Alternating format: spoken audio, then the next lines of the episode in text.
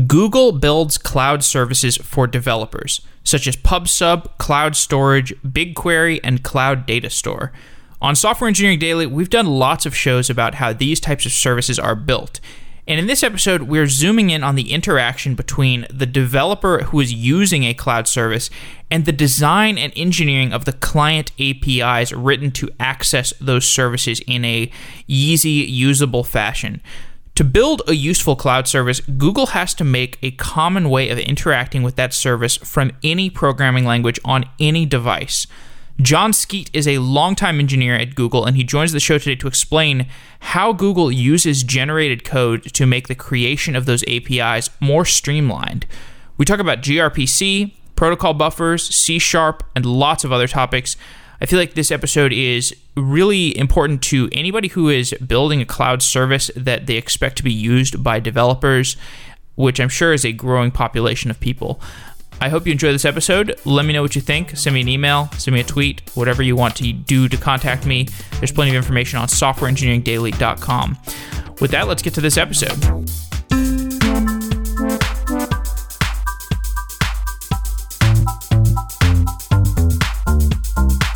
Jon Skeet is a senior software engineer at Google. Jon, welcome to Software Engineering Daily. Thank you very much. Nice to be here. So, today we're going to talk about cloud services, and let's start by talking in the abstract. What are the requirements for a modern cloud service provider for the different cloud services that they vend? So, different cloud service providers are going to have different uh, sort of table stakes. So, everyone provides some sort of blob storage. Everyone's going to provide some kind of database access, um, some kind of NoSQL access, and various different providers will give their own sort of added value. Uh, I work for Google. Obviously, we have a bunch of cloud services. Uh, we've just been launching machine learning based cloud services. We've got TensorFlow. We've got all kinds of things. Um, but really, it starts off with the basic things that people need to get their jobs done. And as well as, of course, services uh, for storage and the like, we also need to be able to host your applications themselves. Of course, some applications won't need to run in the cloud, but still rely on cloud services. But I think it's fair to say an awful lot of platforms, you really are expecting to host your own code in the cloud, as well as just treating it like a, a big hard disk as well. So, Google Cloud is the Google Cloud service provider. What are some of the infrastructure and platform as a service products offered by Google Cloud? I know you mentioned there's some blob storage, there's uh, machine learning in terms of TensorFlow. I guess what are the most important ones? What are the core ones that most cloud applications are using? Do you know, I in some ways I'm the wrong person to ask about this. Uh, you really want someone kind of on the on the product side for cloud specifically. Uh, I've seen there's a lot of uh, use of data store and BigQuery. BigQuery in particular is great for analyzing huge data sets uh, using SQL. Well, it used to be that I'd have to say something very like SQL, and now they've launched standard SQL, which is fantastic. And I was looking at a, a Twitter post just uh, just today where someone was analyzing tabs versus spaces. We have a public data set of 400,000 products uh, projects rather on GitHub, and all the files in those projects, and you just whiz through them like that. And it's just it's crazy how fast this kind of thing can go. And of course, these are based on things that we've been using internally in Google you know, often in a very different kind of way. There are bits and pieces. It's easy as a Google engineer to say, ah, BigQuery, that looks just like internal product name here. And of course, there are differences when you externalize things. You want to make them more general. Uh, Google's needs aren't always the needs of other companies. In fact, they almost certainly aren't the exact precise needs. And often we've geared our internal products to precisely our requirements. And as soon as you expand that, uh, you have to generalize the product as well. But yeah, so I, I see a lot of uses of uh, things like data store and BigQuery, and of course uh, Google Cloud Storage, the sort of blob storage that I mentioned earlier on. And of course, we have Cloud SQL, Google Cloud SQL, which is hosted MySQL, um, which just makes it incredibly simple to get up and running with a database just like that, really. So we've talked through the basic requirements for what a cloud service is and what a cloud service might do, some different functions. What is a client library for a cloud service? So most cloud services have some sort of relatively native way, some preferred way of talking to them. And obviously it's over a network connection, sort of goes without saying. But most of them will accept some sort of JSON representation of a request and you get back a response. So the whole RESTful thing is extremely popular. I can't say I'm a REST expert and, you know, I, I'm lukewarm on REST, let's say. It feels like a good set of ideas to not be too dogmatic about. But many cloud services will expose their, uh, their resources in some kind of RESTful way. But then occasionally you need things that can't easily be expressed in purely RESTful resource oriented, uh, ways of doing things. So you need to have what we call custom methods, which effectively feel a lot more like uh, RPCs, remote procedure calls. And at that point, things start to fall a little bit apart in terms of the uniformity. So while while you're in the nice world of gets and uh, list operations in REST, uh, everyone can be pretty much just your your ordinary JSON request over HTTP, and then when it comes to more custom things, everyone has a way that works, but they tend to be slightly different. And all of this is basically HTTP requests.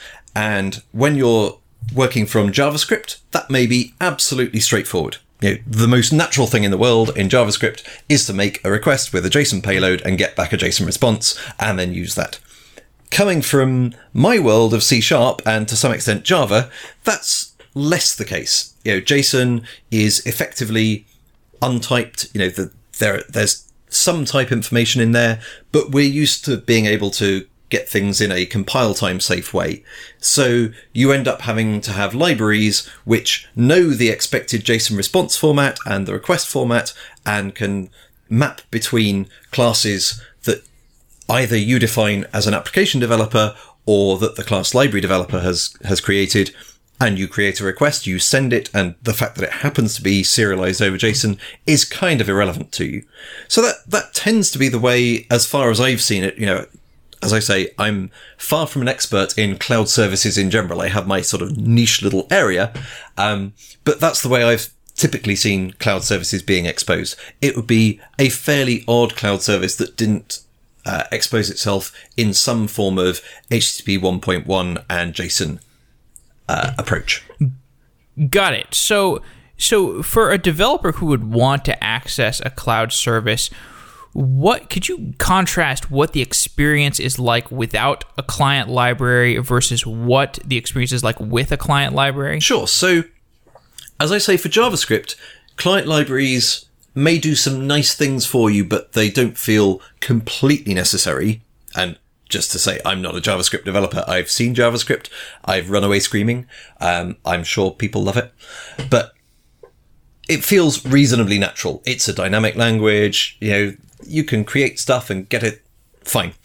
For C sharp, um, if you want to go just raw native, then you build an HTTP web request or maybe you use HTTP client or whatever, and you would build the JSON which you could do with JSON.NET or some other JSON serializer, and you have to make sure that the request looks absolutely right. And then you'll get the response back, and then you have to pick the response apart according to the documentation and according to your testing.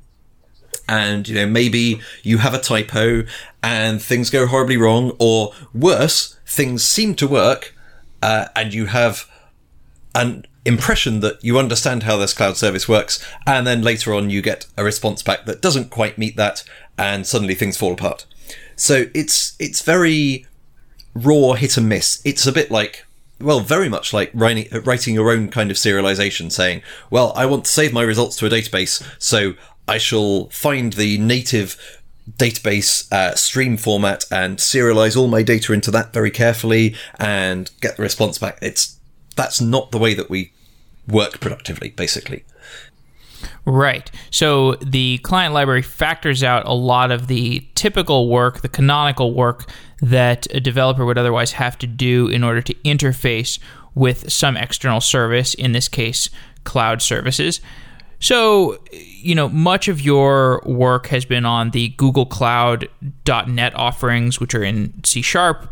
Um, so I guess let's talk about like how does a development um, of a client library take place? I mean, what what are the phases of the development process for writing a client library? So, for my personal position, I have two kinds of client library that, that I'm writing over. So, Google used to expose and still does expose, but it's sort of the relatively old way of doing things. Uh, expose a JSON based API and we have code generation, uh, in place has been for years. You know, we're, we're still, uh, tweaking it where there are problems and things. We're looking after it, but it's, it's basically there. Um, which does all the JSON serialization and deserialization. So you don't need to worry about making typos in your code, but it is still fairly raw. So that's the sort of what I'll call for, for the sake of this interview, a RESTful API. And then we have the new hotness, which is called gRPC, which is an RPC protocol that isn't strictly tied to protocol buffers or HTTP2, but in the typical implementation and all the implementations I've used, it is basically an RPC mechanism over HTTP2 and where the messages you pass back and forth are protocol buffers. So in each case, I take what is code generated there.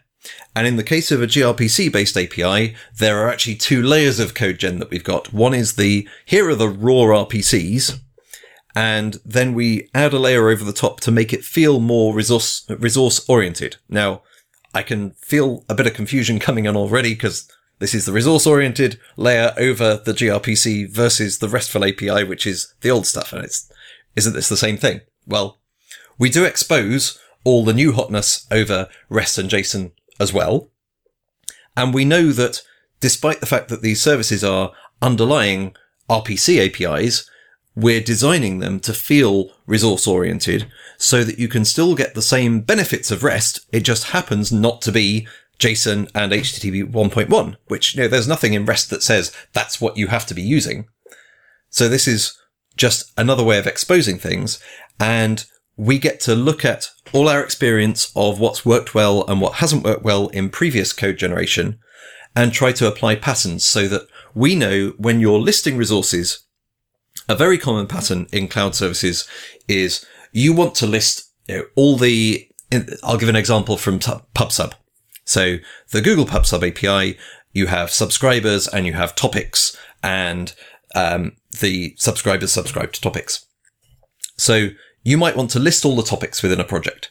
Now there may be 10,000 project uh, topics within that project and you don't want all of those to come back in one RPC. So we have a, a pattern, a paging pattern where we say, okay, on each request, you can say a page token of sort of where you left off. And then when you get the response back, it will say, well, here's all the, you know, one page worth of results, you know, 25 topics or whatever. And here's the next page token to provide to the next call. And that all works fine, but it's manual repetitive work to make all those list calls to get the first 25, then the next 25, then the next 25, or however many you get per page. Typically, that's another request parameter. So we have CodeGen that understands that pattern. There's some semantic understanding over the RPCs to say, well, I'm just trying to list topics. And this is where I, as a C sharp person, come in, designing this CodeGen to say, well, the normal way of doing that would be to expose an IEnumerable or maybe IQueryable, um, so that you can just iterate over them. And we can do background RPCs, as I say, in the background. And in fact, we don't expose just IEnumerable of T because you may want to stop partway through and then pick up later. So you've got to have some way of accessing the page token while not being too, there's this, uh, tension between being very aware of the underlying RPCs and not wanting to care about them. So you don't want them in your face but you want them to be available when you need them. So part of my job is for the code gen side of things, making that new semantic layer of code gen over the raw RPCs, making that as smooth as possible. But even then, sometimes that isn't quite enough. And this is where the handwritten code comes in. And this happens over both the uh, gRPC APIs and the RESTful old style, let's call them APIs. So the the libraries I'm working on at the moment, I've got Google Cloud Storage and Google BigQuery. Those are on top of the old RESTful APIs. And so I'm looking at those and thinking, well, how can I make them much easier to use, much, feel much more idiomatic, make calls that might have required setting up, you know, three or four different objects just to do something that should be a one liner. How can I make that a one liner? And it's a very thin wrapper, thin layer over the top. Um, but it, it gets the job done so that you can get the common operations on the service executing much more simply. Absolutely. So you mentioned this term a number of times called code generation. So that could mean a number of things. What does code generation mean in this context? Right. So we take the service definition in some form or other. So in the RESTful APIs, we have what's called a discovery document, uh, which you can download from uh, the discovery service. So we have a cloud service which tells you about all the other cloud services. And that gives you the JSON that describes the service. And then we turn that into a bunch of C sharp classes, basically. It's as simple as that. And they have a dependency on some support libraries which know how to make the calls and do authentication. So the, the generated code is primarily about, well, what are the operations that I can do? What are the resources? What are the collections of resources? And that's the uh, the RESTful APIs. For the gRPC based APIs, there are actually three whole layers of code gen. It gets really quite complicated, and this is another case of you know you want developers to be aware of this in the background without it being so in their face that they're always having to wonder what layer they're talking about. So for gRPC based APIs, I mentioned before they're based on protocol buffers. So protocol buffers is well it's it's been at Google for longer than I have. I've been there 8 years and we were on Proto 2, now we're on Proto 3. Um, and it's been open source for quite a lot of that time and it's basically just serialization. You define some messages and then uh, we auto generate classes in Java, Ruby, Python, Go, C++, C Sharp, um, no doubt others. And all these classes know how to do is uh, serialize themselves to bytes and parse from bytes into you know, objects. So it's straightforward serialization, but unlike some other serialization forms where they try to serialize your existing classes, we say no, we're we're in control of these classes. We will generate them. They know how to serialize themselves, which is both limiting and uh, it leads to fewer surprises. Let's say. Now in C Sharp, we generate them as partial classes.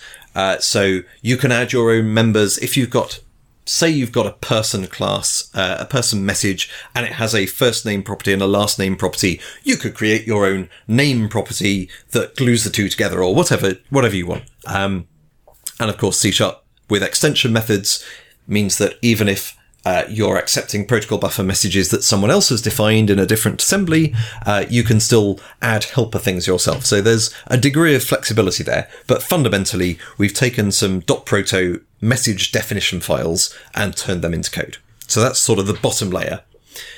The next layer up No. is gRPC. Sorry, go ahead. No, no, go for it. Uh, the the next layer up would be gRPC. So the gRPC services, I said that the protobuf messages were literally just messages. Here's a request message. It contains, you know, the idea of some project or whatever. And here's your topic resource that contains its name and various things. So the gRPC layer takes services which are also defined within .proto files, um, which is almost almost a historical accident. You can almost think of them as separate, um, but they're services that are defined in a proto kind of way and for protos. And again, we generate C sharp code. And in the case of C sharp, um, and my projects, we happen to check these co- these uh, classes into GitHub.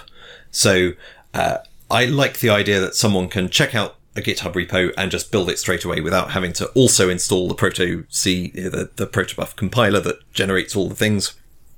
So if you want to have a look at the the output of either the protobuf compiler or the gRPC generator, which acts as a plugin to the proto compiler, um, you can just have a look at my GitHub project, which I'm sure you'll refer to on the uh, on the webpage, and um, just have a look at the generated code. So we've now got messages and we've got gRPC. That would let you, if you did just that, that would let you make RPC calls and do everything you need to do. You know, there, there is nothing that uh, we do over the top that you couldn't do yourself. In theory, of course, everything can be done. You know, you can create your own TCP client and just spit the bytes out and do exactly the right thing. You definitely don't want to do that. You know, we've spent a lot of time making this perform well and you know making it obey all the protobuf uh, idioms and and all the all the conventions. So you want to use those, but you could just use gRPC generated code, um, authenticate to get some credentials, and then you're fine. But it would feel like an RPC. It would feel like for- I'm making requests and getting responses back. But that's the so that's two layers of code gen. Yeah. So from the standpoint of the service creator, like if I'm the the person or if I'm one of the engineers working on Google Cloud PubSub, the service itself, as opposed to the client libraries which you work on, do I just have to create a spec for what types of protobuf requests or what types of gRPC requests that I am going to respond to, and then it becomes the responsibility of the the writers of the client libraries to conform to that protobuf or gRPC Absolutely. spec. Yes. So you define your server side. I, we've been here before. This is SOAP and WSDL. It really is. You know, it's, it's just hopefully a lot better. Um, you know, there are no new ideas, and it's not like SOAP and WSDL were the first time that had come back. Um, but yeah, so you define your service, and when we make a call to PubSub, I don't know what PubSub implemented in. It could be implemented in C++, it could be implemented in Go, it could be, be implemented in Java. Um, you know, I don't need to care because the protocol is this service definition. And so the the API producers don't need to know what the client libraries would look like but a good API producer will actually talk to the client teams and there can often be things where although an RPC lets you do everything you want to, it doesn't necessarily express itself in the very simplest way of doing things. So, hmm. as an example, I'm currently working on the Cloud Vision API. And one of the nice things about working on open source things is I'm not revealing any company secrets by saying I'm working on Cloud Vision because, well, I, I haven't created the pull request yet, but it may well be tomorrow that anyone and everyone can see what I'm working on. So yeah, there, there's nothing secret here. And um, you can have a look at the Cloud Vision API and from an RPC perspective, it consists of a single call, which is batch annotate images, or I, I think it's that way around. It's it's definitely got batch image and annotation in there. Um, but within that, that's a batch of requests, and for each request, you you supply an image, and you can say, I want to detect faces, I want to detect landmarks, I want to do all all kinds of things, and so it's really flexible, and it means it's just one RPC, which the the flexibility involved in having a small number of RPCs is great, but it isn't a brilliant client experience. Whereas what I've added in literally when I was writing it earlier, it's a page or two of code to sort of live by the side of the code gen. It's augmenting the code gen for the client code that we're generating. You know, we end up generating two calls actually, one synchronous batch annotate images and one asynchronous batch annotate images async. Um, and all I've added is some helper methods to sort of wrap that into, well, do you know what? Quite often you just want to annotate a single image. So, you know, let's make it easy to send one request in and get, you know, unwrap the one response out of the repeated response that we get back. And hey, I know you can detect landmarks and faces. And in fact, it was great. This morning I did my very first test using this particular API uh, my whole family recently uh, came to Australia with me, where I was speaking at NDC Sydney, which was a fantastic time, by the way.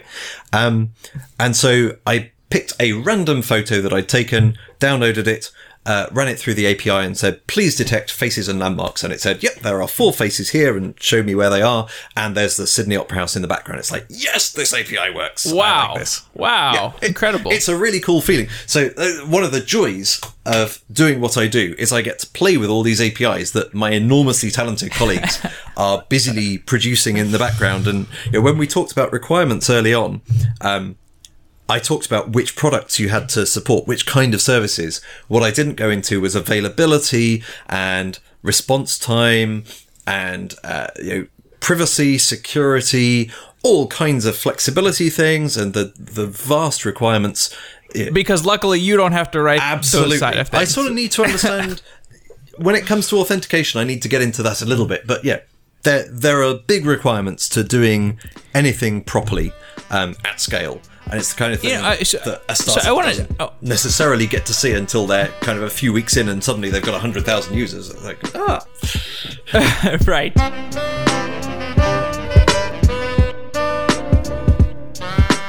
So to zoom out a, a little bit and talking in more generalities, you know, you're talking about here here about gRPC, and you mentioned that gRPC is somewhat analogous or similar to uh, SOAP or these you know these past protocols.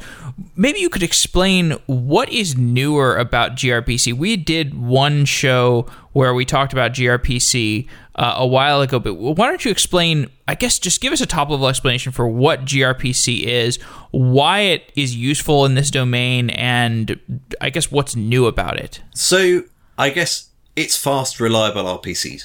It's kind of boring to say it that way, but it kind of is. Um, so it's been designed from the ground up to be quite similar to, but a nice open sourced and generalized and HTTP2 friendly version of our own internal RPC mechanisms, um, which I won't say too much about for obvious reasons, as well as not knowing very much about them. But, um, so big things uh, like you don't need to worry about making multiple requests, um, whether you'll have need several connections or whatever, because connections in gRPC are just multiplexed. They just are. So, uh, you know, do I need to make a batch request or can I make five requests on the trot? Is that going to require five connections or worse? Do I need to wait for the first request to finish before the second one goes? No, they're all just multiplexed. It'll use the network fine. Um, do I need to worry about if the socket becomes disconnected? Nah, it'll just repair the channel. It'll be fine. Do I need to worry about how it's load balanced? Nah, it'll be fine. Um, it just tries to take all the difficult parts of making a good, reliable, uh, network friendly, bandwidth friendly RPC mechanism, take all those difficult bits out, but leave you fine tuning. So you can fine tune this thing massively. Uh, I've never gone into the depths of it, but I can imagine if you're a mobile app developer in particular, you kind of care about every packet that goes over the network potentially. At least if you care about your users, you do. Um, you, really don't want to be wasting data. So gRPC, as I say, uses protobuf. Um, I think it's compressed by default. I, I honestly can't say for sure.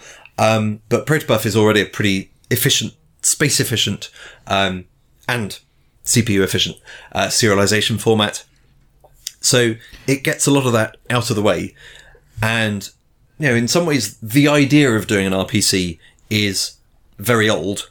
But back when RPCs were originally considered, I I don't mean any disrespect to the uh, the authors of you know profound papers on these things, but my guess is that they weren't thinking about cloud computing and uh, mobile computing. These are the two big big drivers. Are you've got thousands, tens of thousands of computers in sitting in data centers with insanely fast network connections to each other, and at the same time you've got very very fast phones, sometimes on really good networks, and they're doing very latency sensitive gaming perhaps.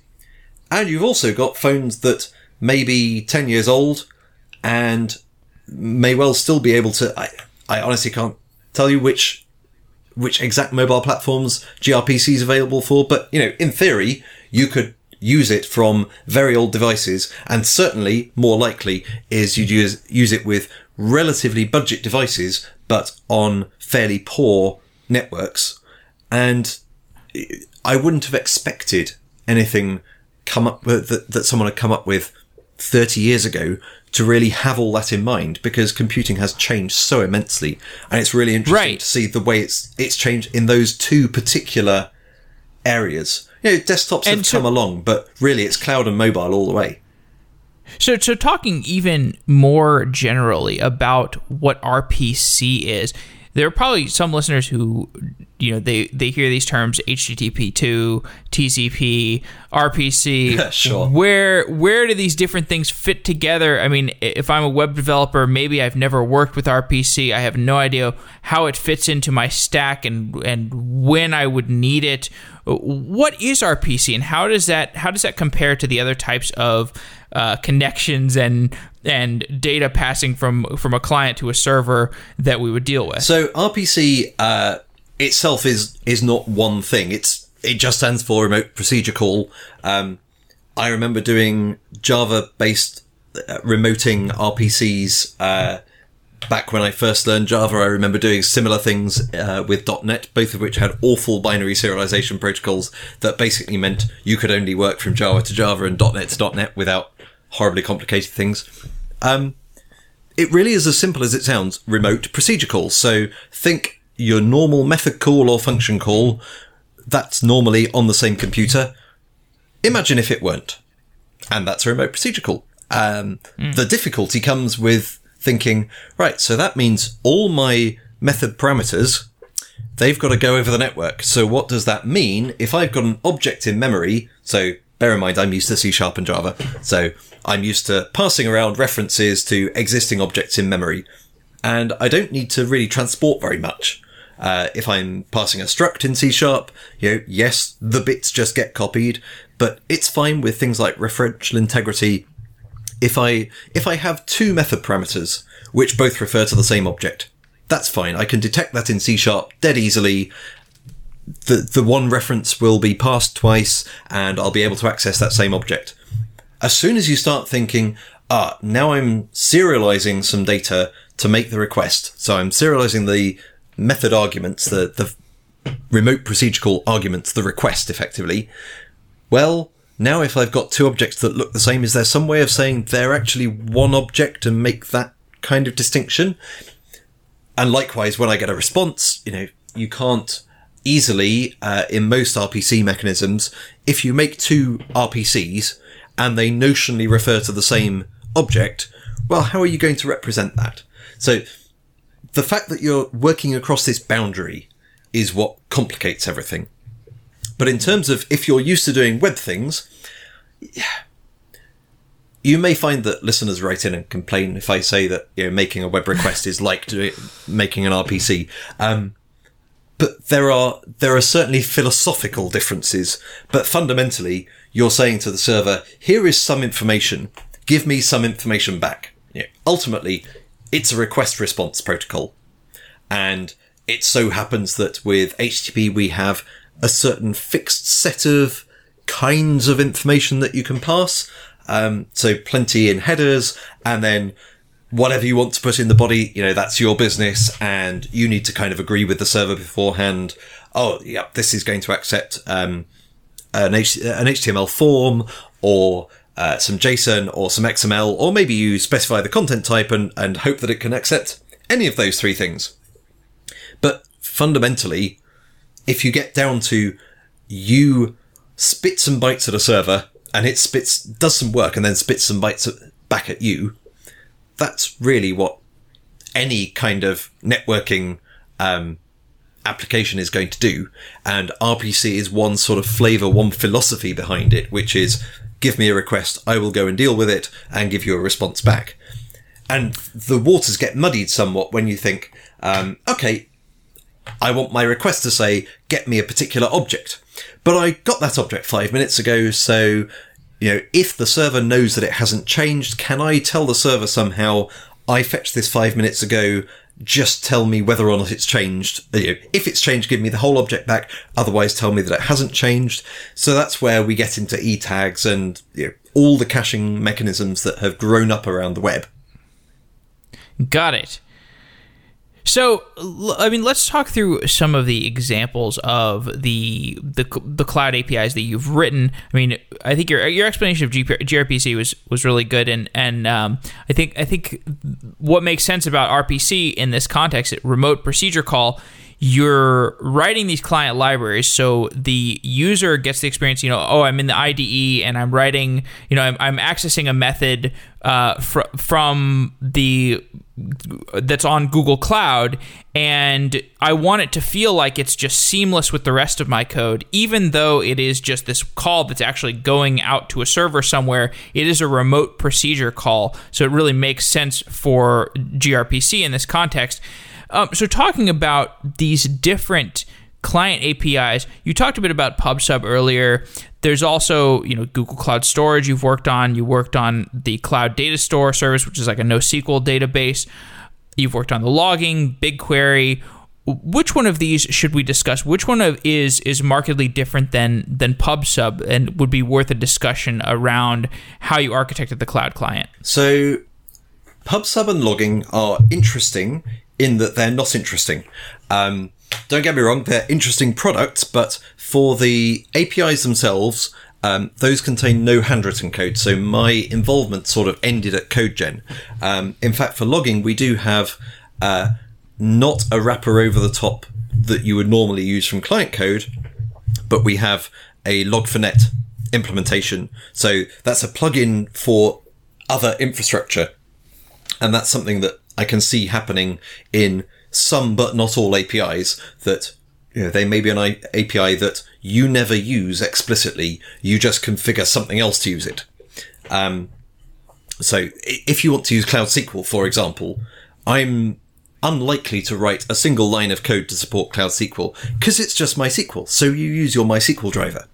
So PubSub and, and logging are a little bit like that in terms of they haven't required anything more. The PubSub API you would use directly, but it's okay as it's been generated by this layer above. When, when we were going through CodeGen earlier on, we have this semantic layer just above the gRPC layer that understands what list semantics are and get and um, right. So, so let's let's talk about that in a little more detail, actually, because so so you get this protobuf spec or this gRPC spec from the creators of the PubSub service, the cloud service, and this this gRPC spec or protobuf spec essentially gives you what you need.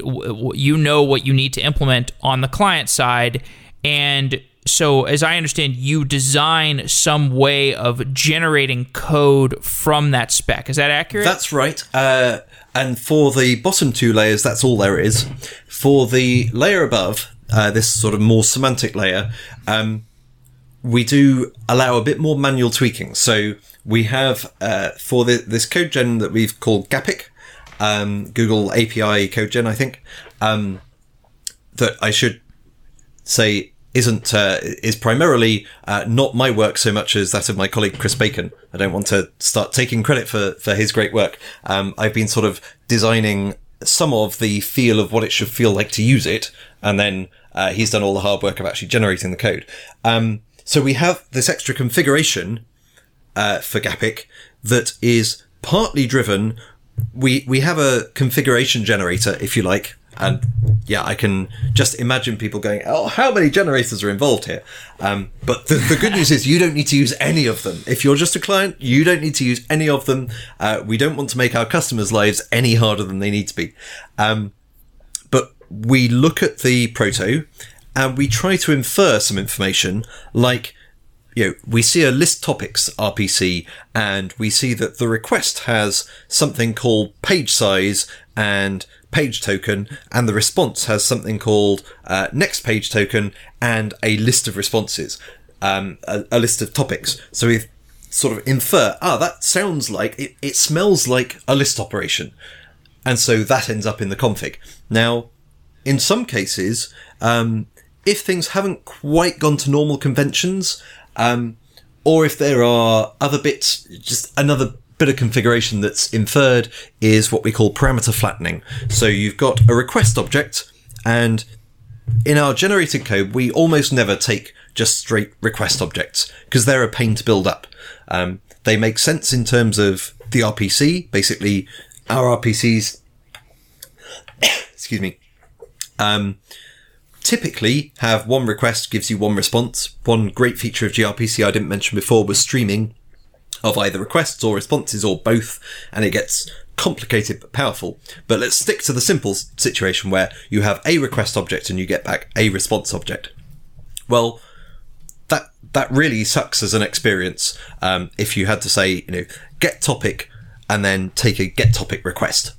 That's no fun because all your client code needs to build a get get topic request, and they're always going to fill in the same parameters.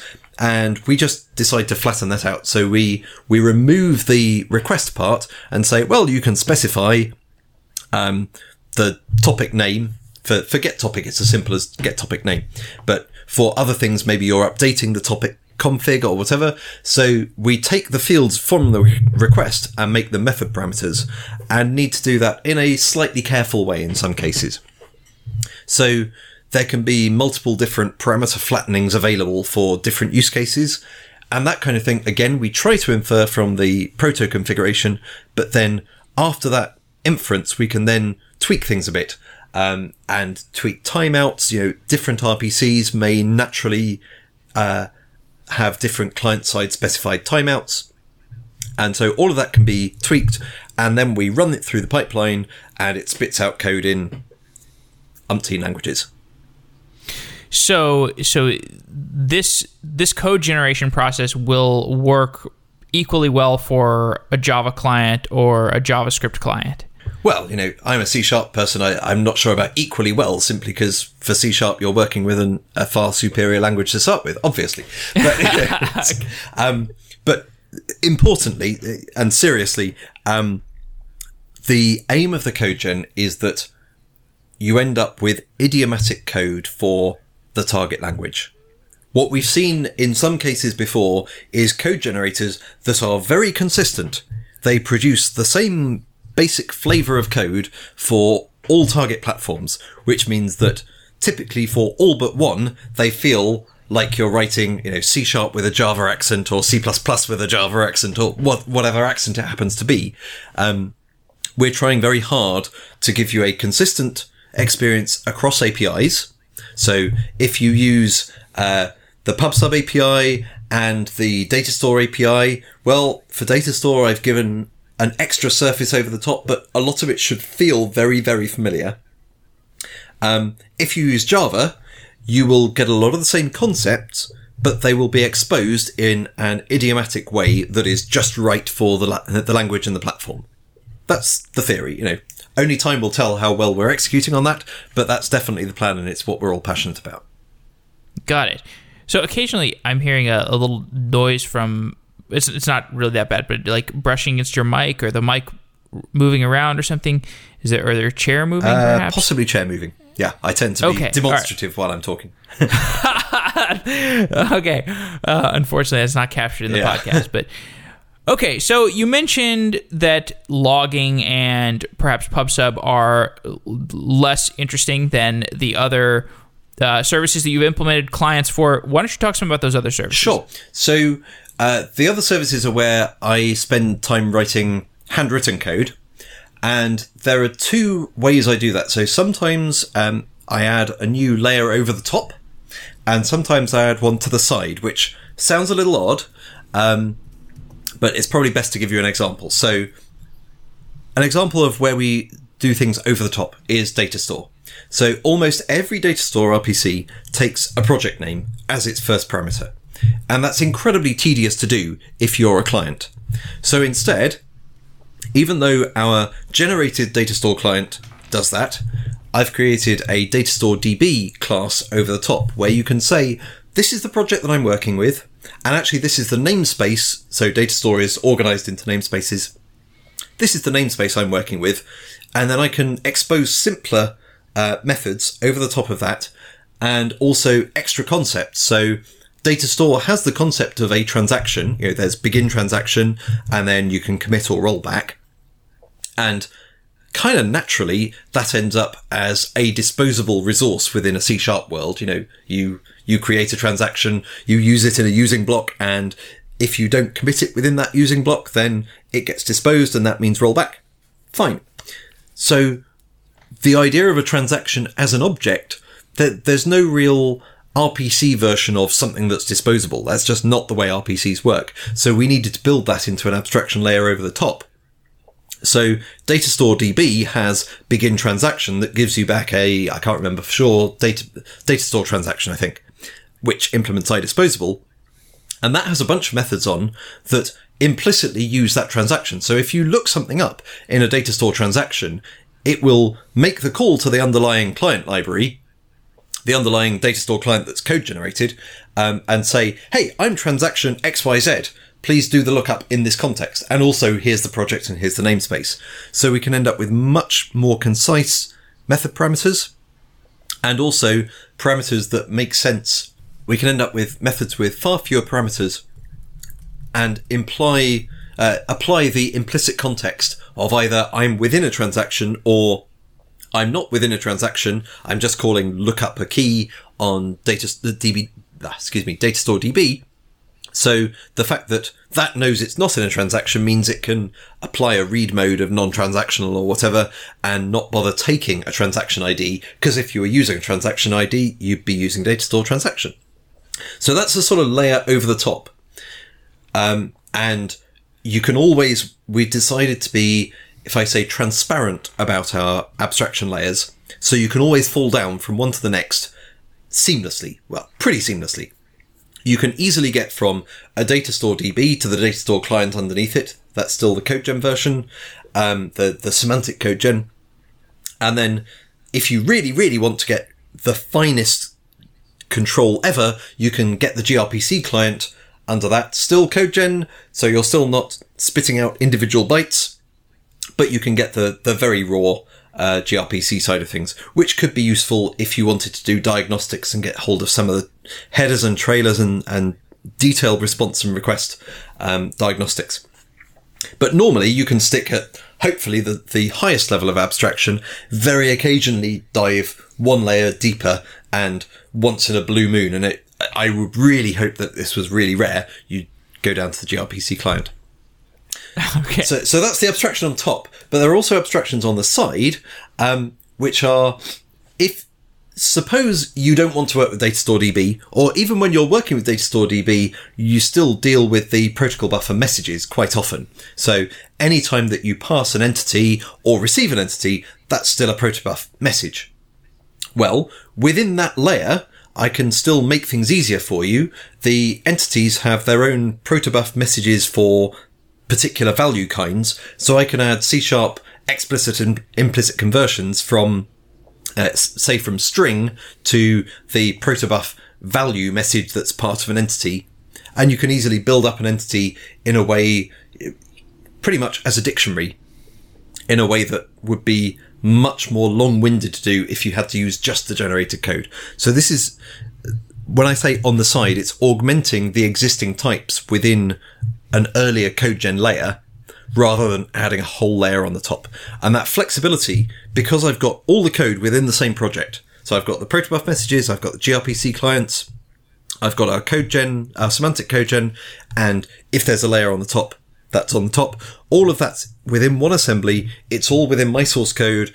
It uses partial classes all over the place, so I can add things in wherever I need to, just to really fine tune the experience to make it as as really crisp as possible for our clients. So I, I want to zoom out a little bit because we're talking here about development of client libraries on C sharp. We have not done a ton of shows about C sharp. Most of the shows are about people developing on uh, Unix or Linux based systems. Oh, that's uh, obviously exclusive now. Don't forget yeah. that is not that is not. You can use Mono to for C sharp.net, well, right? That's what you're referring to. No, that's not. So a year ago, or two years ago, that might have been what I was referring to.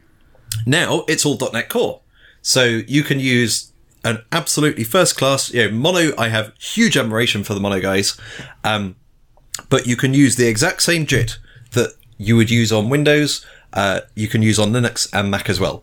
So Microsoft has massively gone into open source. So the C sharp compiler oh, of course, this source. is the C sharp open. Absolutely. This is the C sharp.net open source movement. Yeah. Of course, how could I forget which about is, this? Which is massive, and I find it it's massive for me as well.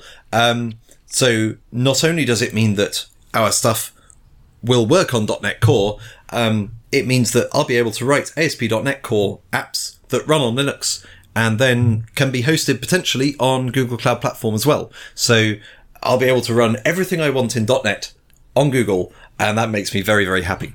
So, so what is preferable to to uh, in C sharp to Java? Because most of my development has been Java, uh, and uh, uh, my understanding is you have a lot of experience in Java and C sharp. How do the two languages contrast? So this is difficult because it's 20 past nine now and I need to start working again in about 10 hours time. Um, and I'm not sure that gives me quite enough time to express my preference for C Sharp over Java. Um, I can do it simply as C Sharp is Java done right. But there are so many things. For one thing, C Sharp has been evolving much, much faster than Java. So I'm really glad that Java 8 has been out for a while now. Java 9 is on the horizon. But since, or about, I'd say since about 2004, 2005, C Sharp has kind of had the upper hand. So it started much later. So .NET 1.1 was 2002, I think. You know, beta's a bit before that, from 2000 onwards, I think. So they didn't have the baggage. They were able to learn a lot from Java. Um, and they just embraced elegance all over the place, but with a healthy dose of pragmatism as well. So I know the C Sharp design team fairly well, um, and I'm the convener for the ECMA standardization committee for C Sharp, and I'm just in constant awe of those guys.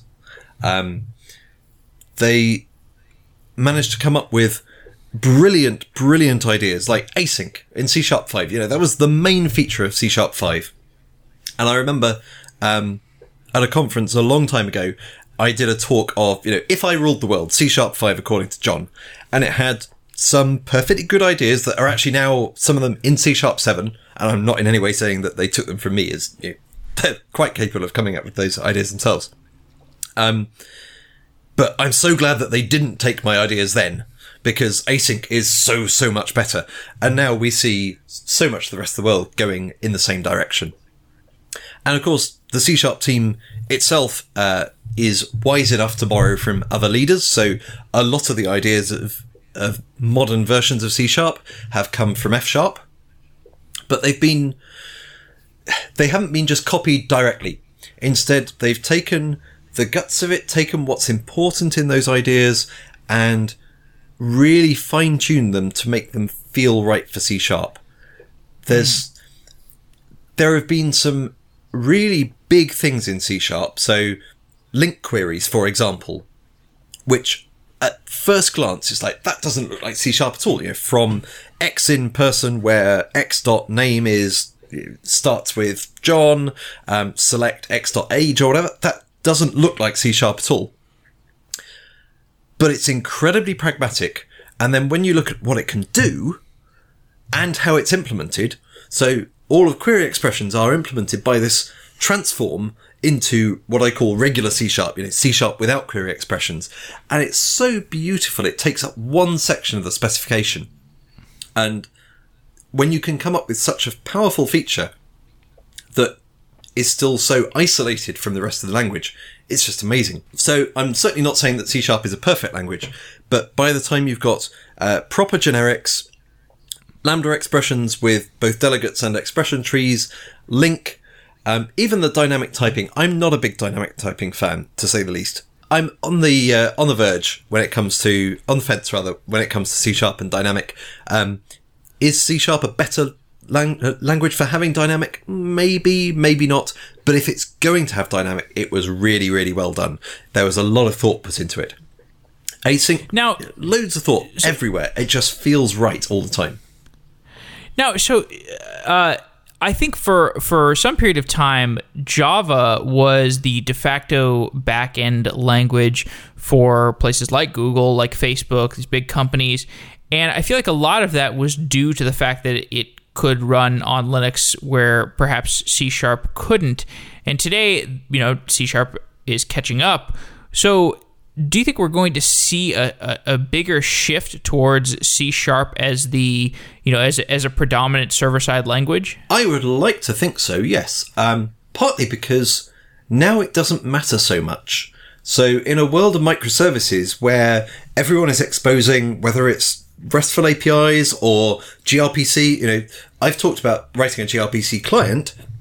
Of course, you can stand up a server written in C sharp and expose that as your cloud service, um, and get Java clients and JavaScript clients and whatever, you know, because we've got gRPC as the protocol in between, isolating you from those language differences, I could write it in C sharp today, maybe prototype it in C sharp, and if I find that it's some insanely resource intensive service that needs to be rewritten in Go or C++, then someone could do that. And clients, if it's well executed, clients need never know the difference. It's wonderful. So I really, really hope that uh, C Sharp takes, and it's it's not like it's an underdog here in that uh, certainly in enterprises, particularly Windows shops, obviously. C Sharp's always been a very popular server side language. ASP.NET is massive. But I think that there's a chance that we're on the cusp of something really, really big when you put together microservices, um, probably Docker or containers in general and container orchestration with products like Kubernetes. Um, put those together with the language of your choice. You know, if, if what you're doing is you're exposing a port in a container and as far as anything else is concerned, it's just a black box, then I can put JavaScript there with Node.js. I could put Java there. I could put C++ there. I could put C Sharp there. We've got true flexibility. So hopefully developers will use whichever language is going to be the most productive for them for the task they're trying to achieve. Sometimes that will mean, okay, I'm a PHP developer and I want to get a prototype done and maybe Go would be the best language for it but I don't have time to learn Go right now. So I'm going to stand something up, get a prototype done, get funding, and then maybe I'll learn Go. So, so Google has the idea of the. I remember a long time ago, at least, there was the blessed languages where you like you could use Java or I think it was Java, Go, or I can't remember what C++. the restricted languages. C. Okay, has that changed? That still sounds right to me. Um, I think that there have always, because Google's a big, or Alphabet is a big company with lots of companies and uh, takeovers involved and things, um, there have always been occasional exceptions where, you know, if we bought a company that's running some C sharp and we need to keep their code running, there are ways of doing things. Um, but I'm, I'm trying to avoid saying anything that could be seen as even slightly confidential, but I would say that, uh, the predominant languages I see for service development are C++, Go, and Java. And I would right. personally not expect that to change any time, just because I, I'm always astonished at how far Google goes in making its developers productive. So we have big or a lot of teams um, responsible for developer infrastructure and making our developers as productive as possible. And that's great as a corollary because we get to learn some of that so that we can hopefully help to make other people as productive as possible. Um, but it does mean that if you've made a massive infrastructure investment in a lot of Java tooling to do um, you know, large code base refactoring, for example, mm-hmm. it's that would be a, an awfully big ask to say, do you know what? I fancy writing in C sharp today because look, it's open source, it runs on Linux, therefore we should be able to do it. Well, no, that doesn't necessarily make sense. And it also means, um, if you have a few blessed languages, then chances are you're going to be able to find a code reviewer, you're going to be able to find a team which knows the language well. Um, there are, there are advantages in having a small set of languages, as well as, of course, frustrations. You know, I'm I feel so blessed myself now to be able to write in C sharp as my day job, and better yet to do it in open source. Um, before that, I had been writing in Java all the time, thinking oh, I'd love to be writing in C sharp, but there's no way I'm going to move away from Google, which is such a fabulous company to work for. I would rather write in Java in Google than write in C sharp anywhere else. And now, of course, I get to have my cake and eat it. Jon, that's a great place to stop. Thanks for coming on to Software Engineering Daily. I have really enjoyed talking to you about how you're architecting cloud clients at Google. My pleasure. Thank you very much. Thanks to Symphono for sponsoring Software Engineering Daily. Symphono is a custom engineering shop where senior engineers tackle big tech challenges while learning from each other. Check it out at symphono.com slash sedaily. That's S-Y-M-P-H-O-N-O dot com slash sedaily. Thanks again, Symphono. Wow.